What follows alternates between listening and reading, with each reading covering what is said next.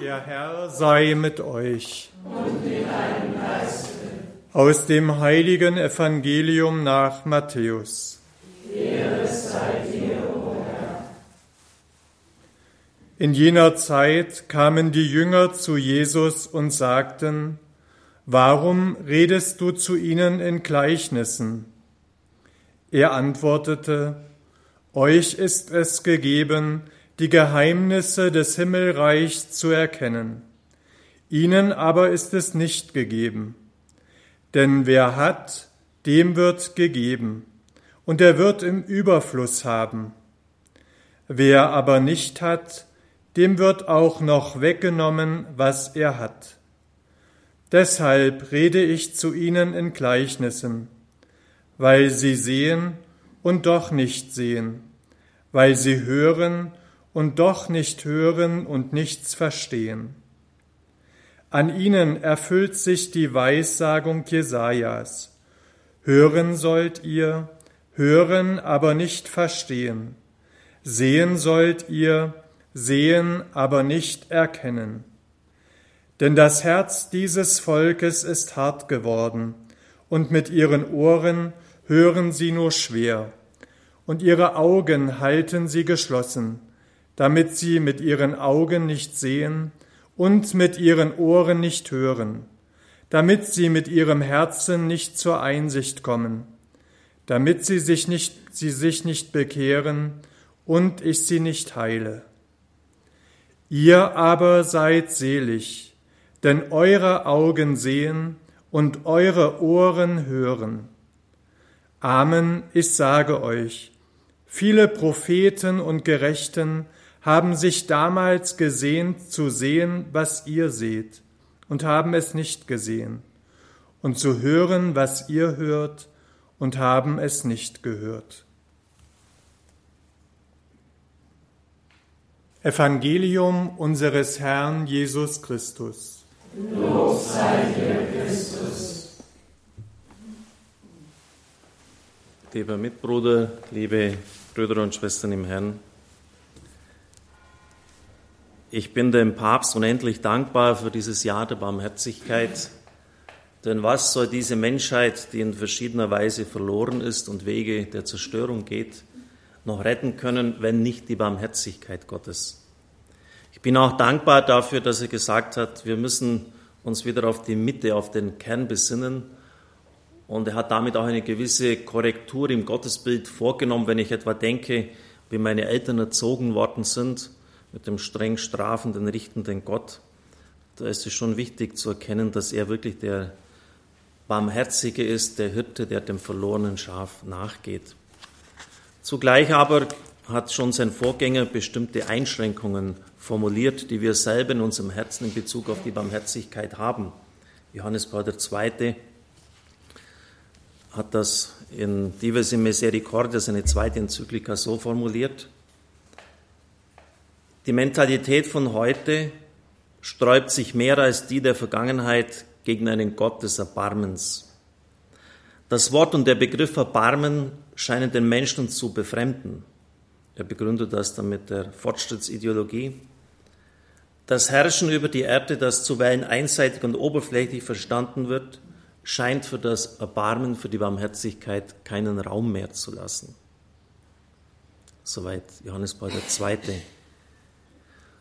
Und bei manchen macht sich auch eine gewisse Gereiztheit breit, wenn man von der Barmherzigkeit spricht. Sie sagen, wo begegnet mir das bitte schon in meinem Leben? Am Arbeitsplatz geht es nur um Leistung. Ich als Mensch, als Person bin nicht gefragt. Und nachsichtig wird auch in meinem Freundes- und Bekanntschaftskreis nicht umgegangen mit meinen Schwächen. Wo erlebe ich da Barmherzigkeit?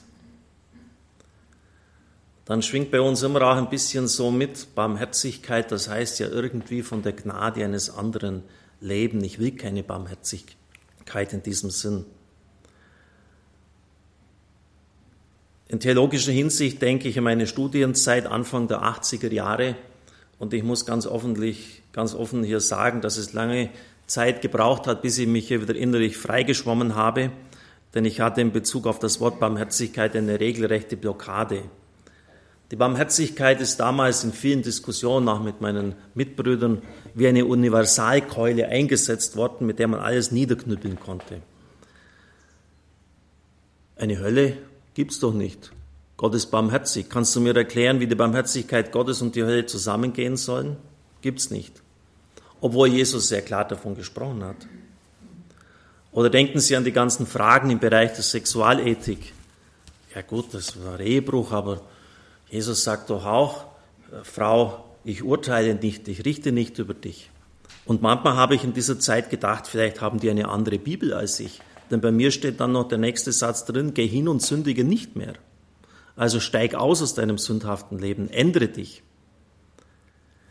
Und Barmherzigkeit wird sogar als Vorwand gerade heute wie nie zuvor hergenommen, um zu morden. Der große Philosoph Robert Spemann sagt, die erste Maske des Täters ist immer die der Barmherzigkeit.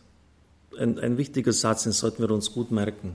Die erste Maske des Täters ist immer die der Barmherzigkeit. Man kann das doch den Leuten jetzt nicht zumuten, dieses Leben da, äh, sitzen da krank und elend im Rollstuhl. Wir wollen sie von ihren Leiden erlösen. Wir wollen barmherzig sein. Gebt ihnen doch die Todesspritze. Barmherzigkeit. Dieses Kind, das du bekommst, das bringt doch deine ganze Lebensplanung durcheinander. Lass es doch wegmachen. Sei doch nicht so streng. Also Sie merken, liebe Brüder und Schwestern im Herrn, und das habe ich ein bisschen vermisst in all diesen Diskussionen und die Barmherzigkeit, dass man schon auch gewisse Klärungen vornehmen sollte, was man mit der Barmherzigkeit verbindet und was nicht und was ein offensichtlicher Missbrauch auch ist. Wenn man da in die Geistesgeschichte, ich habe mir da die Mühe gemacht, ein bisschen hineinschaut, dann stellt man Erstaunliches fest. Platon und Aristoteles sind ja die Väter der abendländischen Philosophie. Sie lebten Platon im fünften, vierten Jahrhundert vor Christus. Sagt, die Barmherzigkeit ist eine Krankheit der Seele. Und er sortiert sie ein in den Bereich der menschlichen Schwäche. Die Stoa eine wichtige philosophische Bewegung zur Zeit Jesu und darüber hinaus, folgt ihm in dieser Auffassung. Und zu meinem Erstaunen habe ich dann festgestellt, dass das eine breite Wirkungsgeschichte bis in die Gegenwart hinauf hat. Immanuel Kant, der berühmte Philosoph, schreibt, dass Barmherzigkeit und Mitleid negative Gefühle sind, auf die kein Verlass ist, Sie sind für Kant verwerfliche sinnliche Irrungen, die von der sittlichen Vernunft zu überwinden sind. Wörtlich, wenn ein anderer leidet und ich mich durch seinen Schmerz, dem ich doch nicht abhelfen kann, auch anstecken lasse, so leiden ihrer zwei, ob zwar das Übel eigentlich nur einen betrifft. Es kann aber unmöglich Pflicht sein, die Übel in der Welt dadurch zu vermehren, dass ich für den anderen mitleide. Es kann auch nicht Pflicht sein, aus Mitleid wohl zu tun. Das wäre eine beleidigende Art des Wohltuns, schreibt Kant. Und Nietzsche hat dann nochmal eins draufgesetzt, er war ja dann der geistliche Brandstifter auch für die Nazis, wurde nicht umsonst von ihnen immer wieder zitiert. Für Nietzsche ist Barmherzigkeit ein weichlicher Egoismus, der das Leiden der Welt vermehrt und den Leidenden entwürdigt. Sie ist eine krankhafte Haltung, von der nur Schaden ausgeht.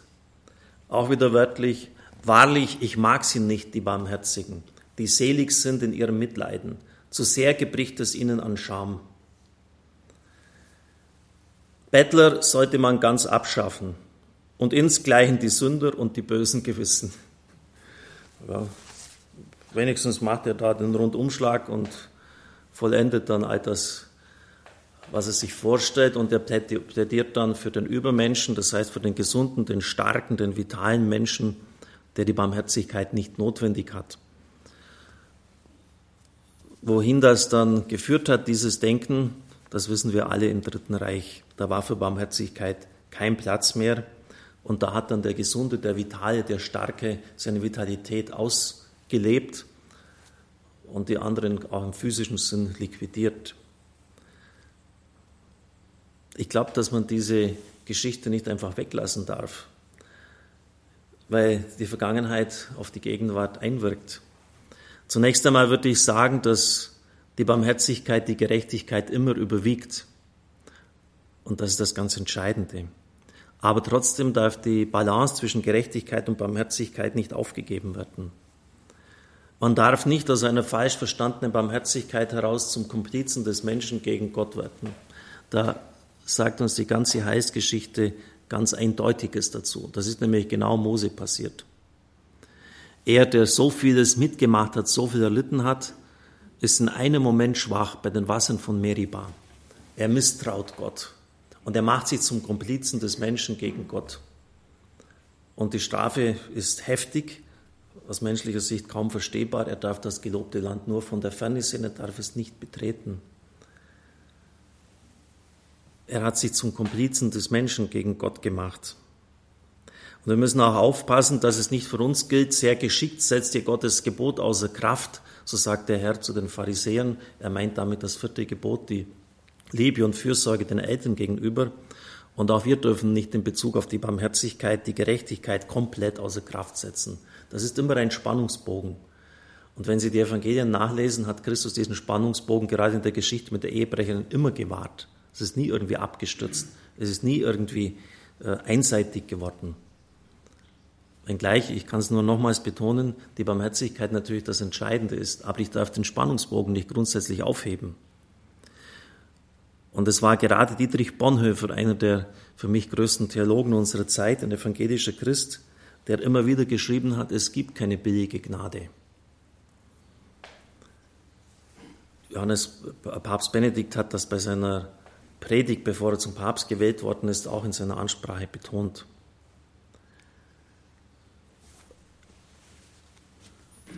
Die Barmherzigkeit Gottes ist nicht dazu da, liebe Brüder und Schwestern im Herrn, dass wir uns sozusagen leichtsinnig zurücklehnen und sagen, naja, wir schaffen es ja eh alle.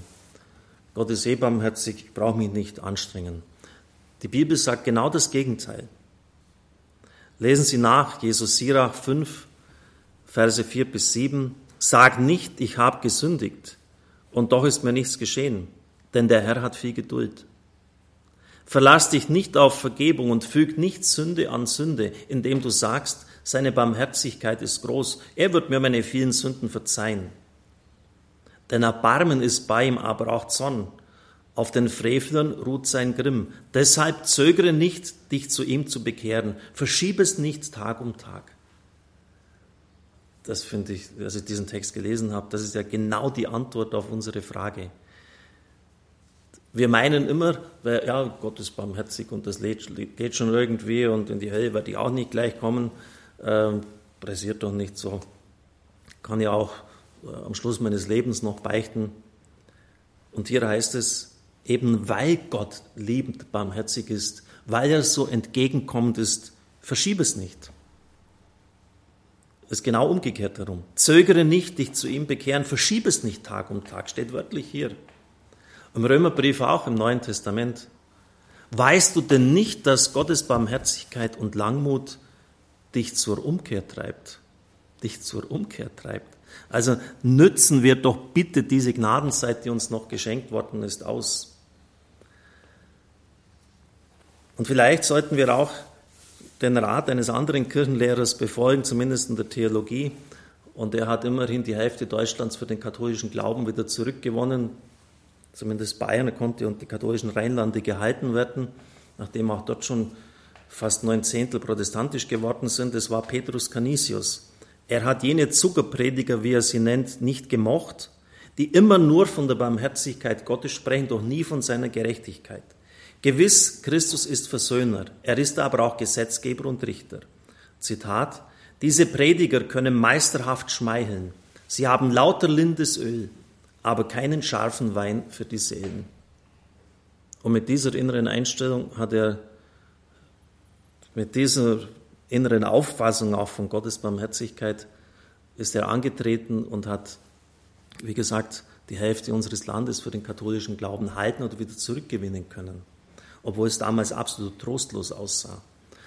Aber in einer verfahrenen Situation immer nur von Barmherzigkeit zu reden und nicht von Umkehr und der Notwendigkeit, dass wir uns neu auf Gott ausrichten, ist fatal. Und genau das hat Petrus Canisius getan, ohne jede Polemik übrigens. Im Unterschied zu vielen anderen, die da losgelegt haben und über unsere evangelischen Geschwister hergezogen sind. Und schließlich, lieber Herr Kant, schon allein die Lebenserfahrung widerspricht ihnen. Denn geteiltes Leid ist halbes Leid und geteilte Freude ist, ist doppelte Freude. Jeder lebt von der Solidarität anderer und wir dürfen diese nicht verweigern. Da mögen Sie noch so viele Scheinplausibilitäten uns erzählen.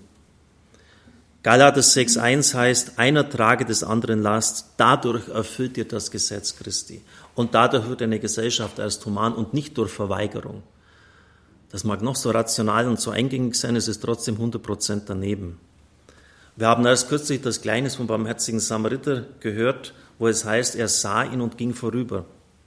An der Not anderer einfach so vorbeizugehen, als ob es die gar nicht gäbe, ist eine schwerste Verfehlung. Und deshalb muss man mit dem Petrusbrief sagen, wir folgen nicht klug ausgedachten Philosophien, sondern wir folgen dem Wort Gottes. Amen.